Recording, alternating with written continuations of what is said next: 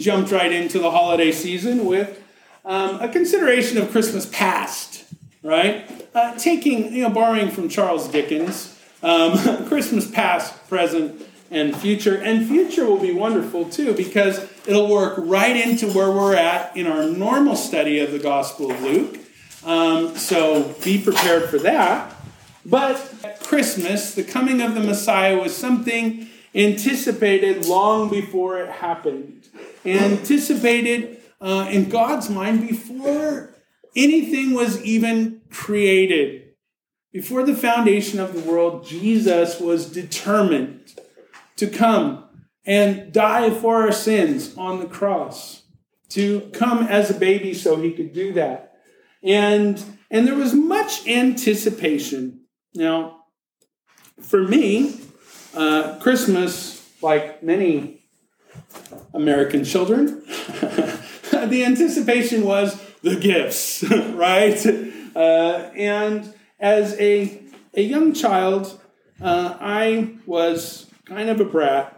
Um, my mom would not agree because she loves me, but um, but uh, I was kind of a brat, and my Christmas tradition was to either spy out the closet. This is like true confession. The closet where mom all the Christmas presents. I think she actually started hiding it in my own closet, which was kind of interesting. Um, but um, I would either spy them out before the day, or I would very scientifically shake and measure, not, not just shake, but measure every present that I was given.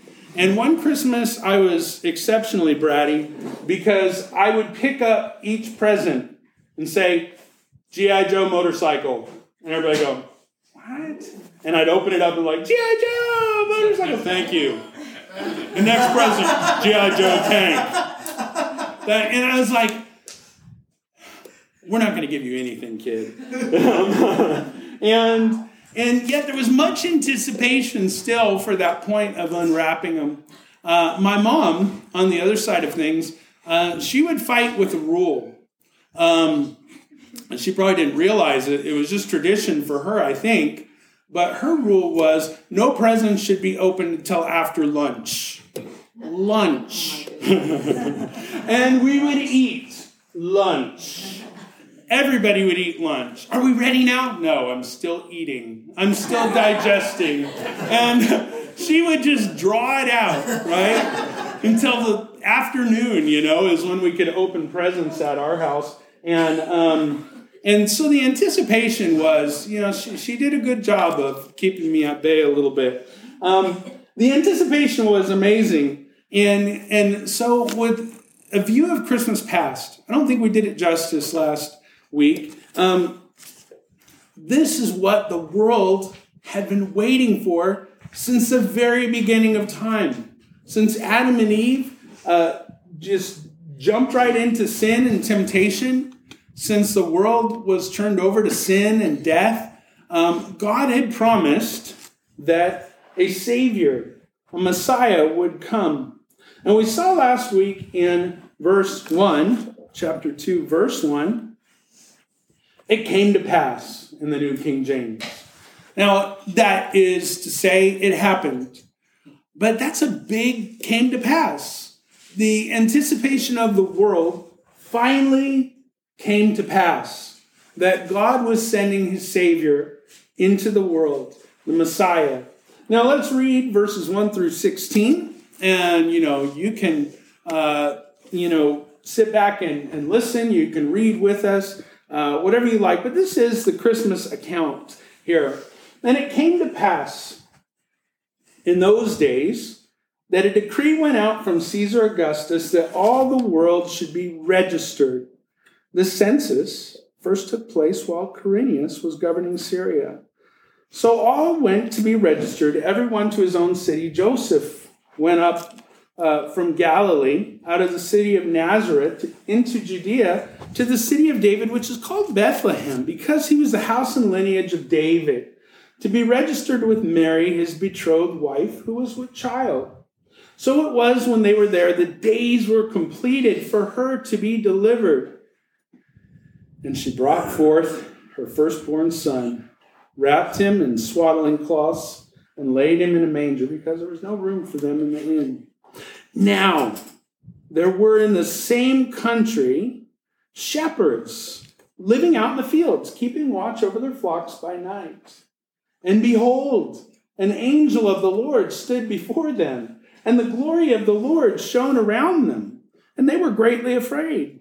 The angel said to them, Do not be afraid. yeah, right. For behold, I bring you good tidings of great joy, which will be to all people. For there is born to you this day in the city of David a Savior who is Christ, the Lord. And this will be a sign to you. You will find the babe wrapped in swaddling cloths and lying in a manger. And suddenly there was with the angel a multitude of heavenly hosts praising God and saying, Glory to God in the highest, and on earth peace, goodwill toward men. So it was when the angels had gone away into heaven that the shepherds said to one another, Let us now go to Bethlehem and see this thing that has come to pass, which the Lord has made known to us. And they came with haste and found Mary and Joseph and the babe lying in a manger. So here, um, the Christmas account, right? And we see without a whole lot of, you know, uh, celebration to begin with, Mary gives birth to her son, Jesus. And all at once, everything comes down to that moment, that which was promised.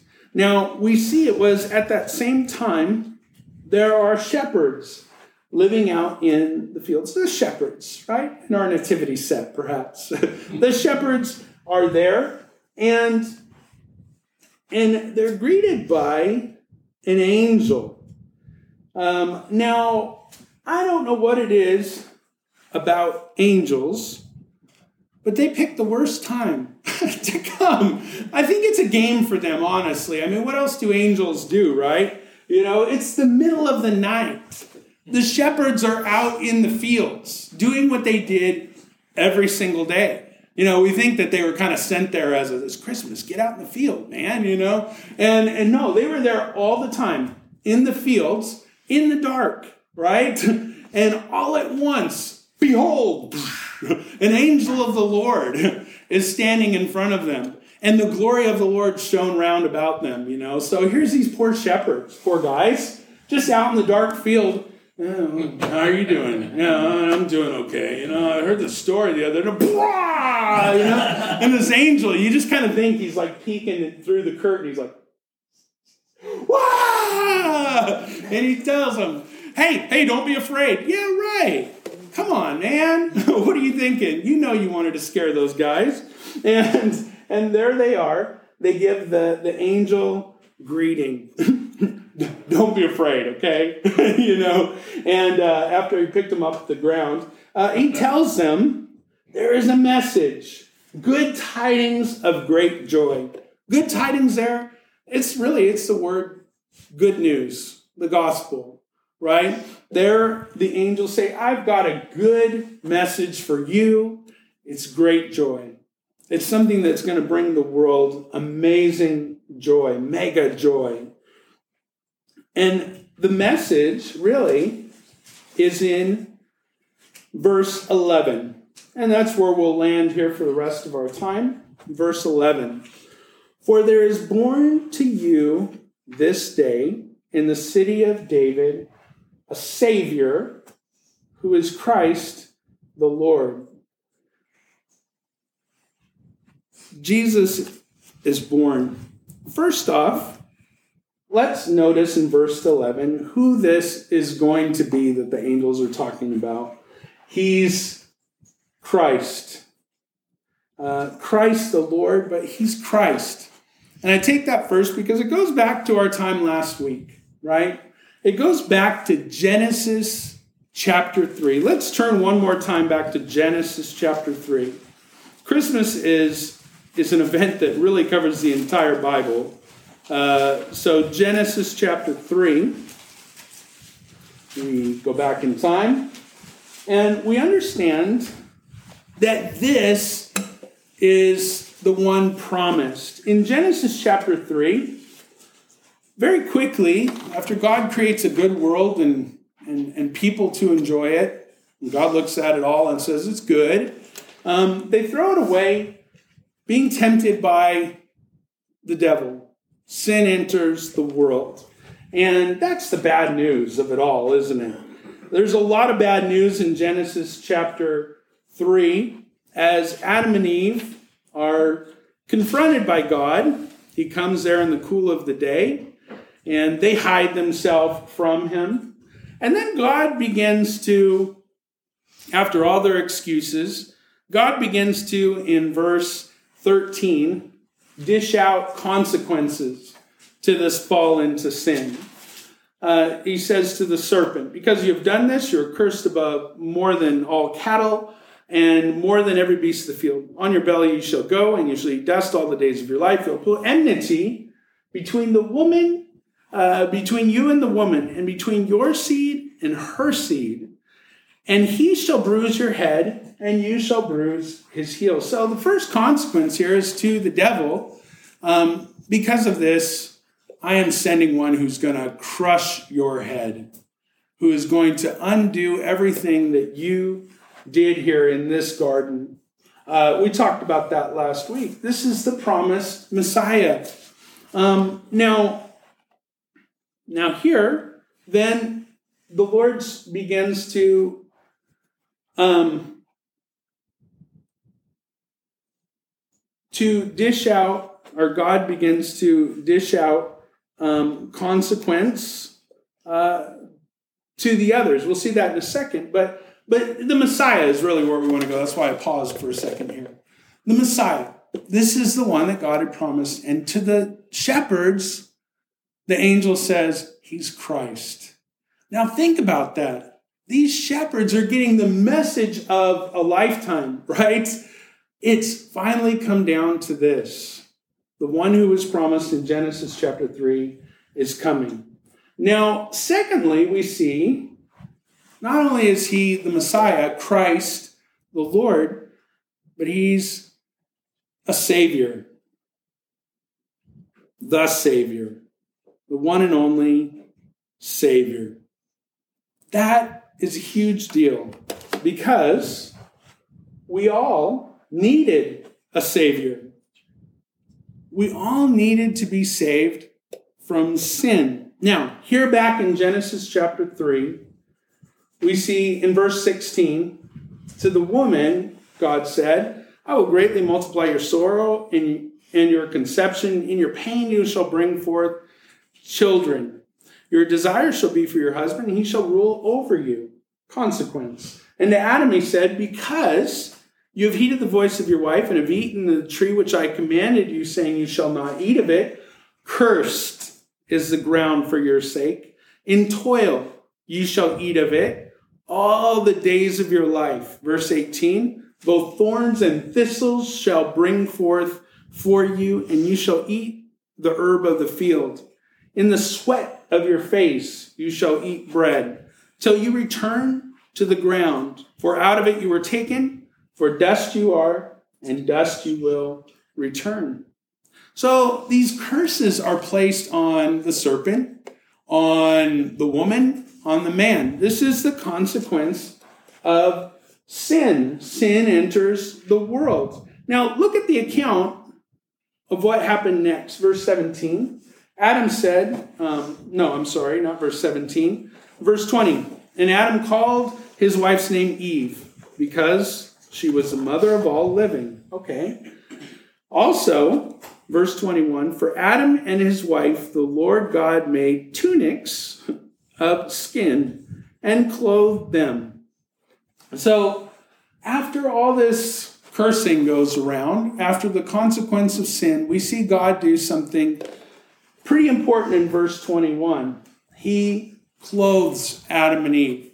Now, if you rewind, you remember when they sinned, they realized they were naked. They were embarrassed. And they covered themselves or tried to cover themselves with fig leaves. Not a good idea. But they tried, right? They tried to cover their own sin. And here God says, let me fix that. I'll make you some clothes out of skins. leather, right? First garments were leather, right? now, um, that's all great. But in order to make leather, something has to happen. It doesn't just come off the rack. Something had to die. An animal. Now, we're not told how this went down, but I think God allowed them to see the whole process. As they had sinned, as they had a need, God brought an animal. Was it an ox? Was it a lamb? Probably a lamb, I'm guessing. And he killed it. A sacrifice, the first sacrifice to cover sin. Now, it would be one of many to cover sin. Um, but here is the first sacrifice, I think, recorded in the Bible. It is to cover Adam and Eve. Um, and think about it for a second. Um, you know, innocence to things makes you kind of tender towards them. No one had ever seen this process before of things dying, of life being taken. And there, the sacrifice was probably bloody and gory. I'm sure there were sounds and sights and smells that were, were unique to Adam and Eve as God killed this animal to cover their sin. It was a huge reminder of the cost of sin. Now, sacrifices in the Old Testament could never take away sin. Only Jesus' sacrifice can take away sin. This sacrifice would only cover their sin, but it was a huge example of what sin costs. Now, the Bible teaches, well, we've all sinned. Romans 3:23, we've all sinned. The wages of sin, Romans 6:23 is death. And you know, we just don't get it. I just don't get it. I don't get what sin is right? We hear the word sin. And we go, oh, sin. It's like some just, you know, dark oozing kind of thing, you know, that everybody's sin. Yeah, I've got sin, you know. We all have sin. But sin, the wages are death. We all have sin. We've all sinned. All sin leads to death. We don't understand that. I don't think, because we can talk about it. Yeah, you know, I've sinned, I'm a sinner. But then we hear about sin on the news. We hear about sin committed, committed to against innocent children, and our, our stomach sort of begins to turn, right? Oh, that's awful. We hear about genocide and, and Holocaust and just for a second, we go, oh, that's just, I can't, I can't think about that. And then we think about lying and lusting and coveting what somebody else has. We think about bitterness in our hearts. We go, yeah, sin. Yeah, it's sin. It's the same sin. Every single one of us has sinned. And it's a bloody mess. it's a horrible, senseless thing when we selfishly sin, whether it's coveting what we don't have or lusting for what we want, whether it's pornography or drunkenness, um, whether it's gossip or pride. All of it is sin. It's horrible, and we have it. And, you know, we don't see the Savior for what he really is. You know, it's, you know, we live in a world where the cross is jewelry, and that's just fine. I don't mean to say that to put in, you know, but it's so clean. You know what I mean? And yet there's this sacrifice, and we'll look at it. we'll look at it next week. But Jesus became a bloody sacrifice for our sin, for my sin. We needed a Savior. I don't think we understand how desperate we are without God. We're so desperate, and yet unto you is born this day a Savior, Christ the Lord. Um, we absolutely needed a Savior. There was nothing else we could do. I think the other problem we have is there's a lot of things that we put in place of the sacrifice. Um, we aren't saved by coming to a Sunday study. Well, I'm glad you're here. It's neat. It's fun. We encourage one another. I love it. Getting into God's Word is amazing, but you're not saved by this. You're not saved by Christian culture, right? That's that's a rough one. We're not saved by the Christianese that we use. God bless you, brother. I'm so blessed, right? That doesn't save us. It doesn't save us what kind of music we listen to or what kind of t shirt we wear, uh, whether we go to church or read the Bible or any of that stuff. We're not saved by that. We're only saved by that sacrifice of the Savior. We need to take some time this Christmas and realize that He is absolutely the Savior that we needed, and we were desperately lost. But notice, back in Luke chapter 2, just as difficult, I think, for us. Verse 11 He's Christ, He's the Savior, and He's the Lord. Now, the word Lord there could mean king or ruler or master. Now, we all want a savior kind of in the end, right? I mean, if sin is going to send us to hell, and separate us from God, I'm okay with a Savior, right? Jesus, take my place, uh, be my sacrifice. But Lord, I don't know. Lord, a master in my life? I don't really want that. Does anybody really want somebody to tell them what goes? Does anybody really want to live under a king or a master or any of those things? And yet, he came to be our King, our Master. Um, that is entirely up to us if we receive Him as that, I think. Um, we want Him as our Savior, but to have Him as our Lord and our Master, that takes trusting Him and obeying. That's what God wants. He wants us to trust our lives totally to Him and, and obey Him completely. So, is he really our Lord? That's for each of us to figure out. Because God tells us things that he doesn't want in our life, maybe habits, uh, sin, definitely. Um, you know, little things that we just love. You know what I mean? I love my bitterness sometimes. I really don't want to give it up. You know, I, I love my way, right? I want to make my own decisions, what's good for me. And, and we so stubbornly hold on to these things, and yet God is saying, Am I your Lord? If God told you to give something up that was dear to your heart, would you do it? It's hard. It's not just an easy question. If, if God wanted you to turn from a sin that you enjoyed so much, would you do it? Would you at least open your hands? It's difficult.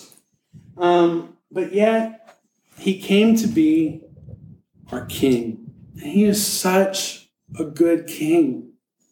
We don't believe that, I don't think that God's going to somehow bring us somewhere where we just are miserable. God knows what's best for us, what's best for His kingdom. Uh, trust Him, obey.